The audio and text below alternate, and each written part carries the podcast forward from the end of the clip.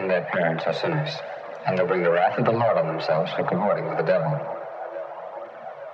I want you to remember, Polly, that as long as you're in this house, we'll live according to the Bible.